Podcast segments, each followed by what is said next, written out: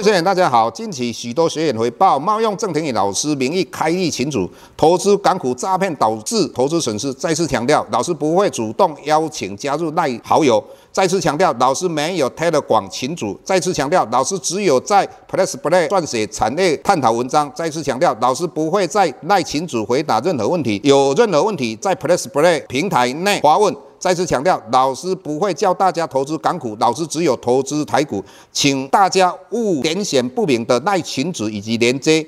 任何信息，请审慎评估并提高警觉，切勿上当受骗。郑重呼吁，请勿盗用郑庭宇老师本人名义发文，冒用他人名义发文，以触犯伪造文书罪，请勿以身试法。接下来本周影片开始，各位大家好，又到我们本周解大盘的一个时间哈。那首先我们看到昨天。星期四晚上，美国公布出来的，呃，CPI 的话，大概三点四 percent 啊，比预期的三点二来得高。那再加上核心 CPI 公布出来是三点九哈，比预期的三点八来得高。那理应呃，十年期公债、两年期的公债、二十年公债的值率应该大幅度的往上。但是各位有没有看到，当它公布出来的时候，十年期、两年期、二十年等。殖利率稍微反应一下之后，那以目前我们看到，呃，十年期公债殖利率大概四 percent，这个告诉各位一件事情，也就是说，美国的经济数据包括 CPI，在还没公布出来的时候，那它已经反映在殖利率上了，也就是说有人先知道嘛。那你看这一次的话，十年期公债殖利率大概得到三点六多 percent 嘛，那之后的话反弹到四点多。person，那这个就是代表有人先知道。那老师要告诉各位什么？这个就是代表说，殖利率往下的趋势已经没有什么疑问的哈。那只是说，美国有十九个左右的一个联邦银行，那这些联邦银行的总裁往往都会出来发声音哈。那这个听一听就好了哈。那美国的话，今年要选举哈。那选举的话，如果经济不好，老师就讲过，拜登一定不会上。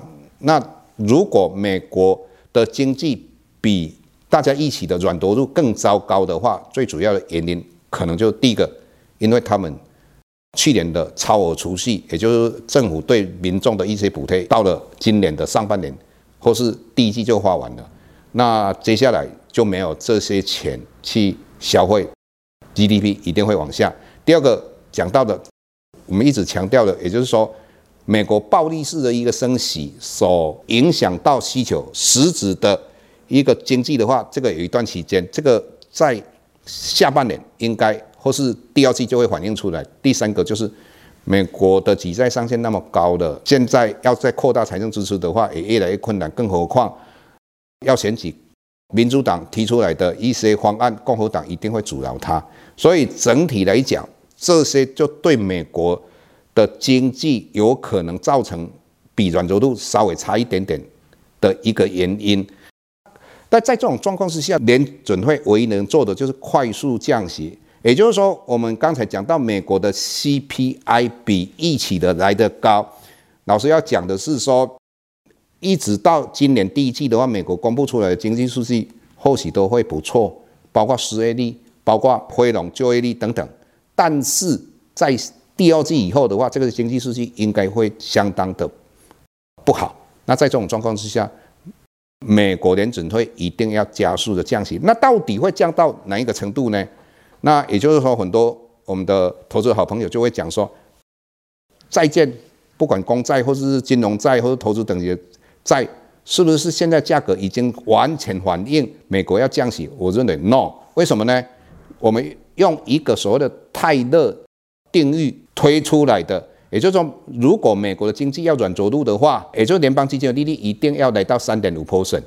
那再加上老师之前一直跟各位谈到的，两年期公债殖利率跟联邦基金的利率它是相辅相成的。那以目前两年期公债殖利率大概四点二六，那如果减两码，就往下调降两码，大概来到三点七五，对，两码而已啊，零点五 percent 嘛，三点七五。那如果从五点五到我们刚才讲到泰勒定律，这个来到三点五的话要降八码，如果五点五来到三点七五的话要降七码。那在这种状况之下，当然今年的债券的话继续往上涨，也就是在下半年的话，那个涨的幅度会相对大一点。这一点各位了解一下。那接下来我们就讲到我们的期货外资现在有两万六千多口的空单。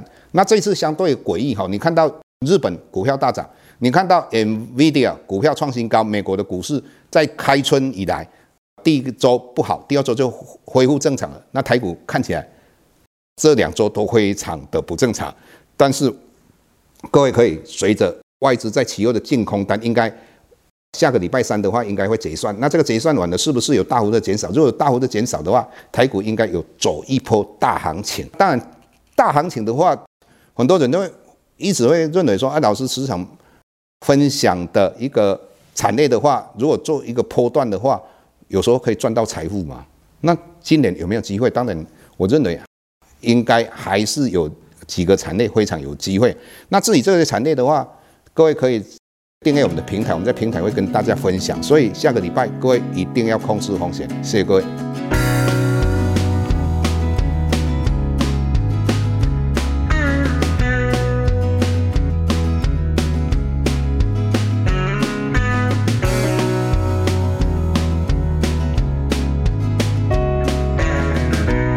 下周台股个股当中，老师精选的十几档个股做重点分析。想要了解老师到底精选哪些个股，欢迎订阅 Plus Play 互惠内容。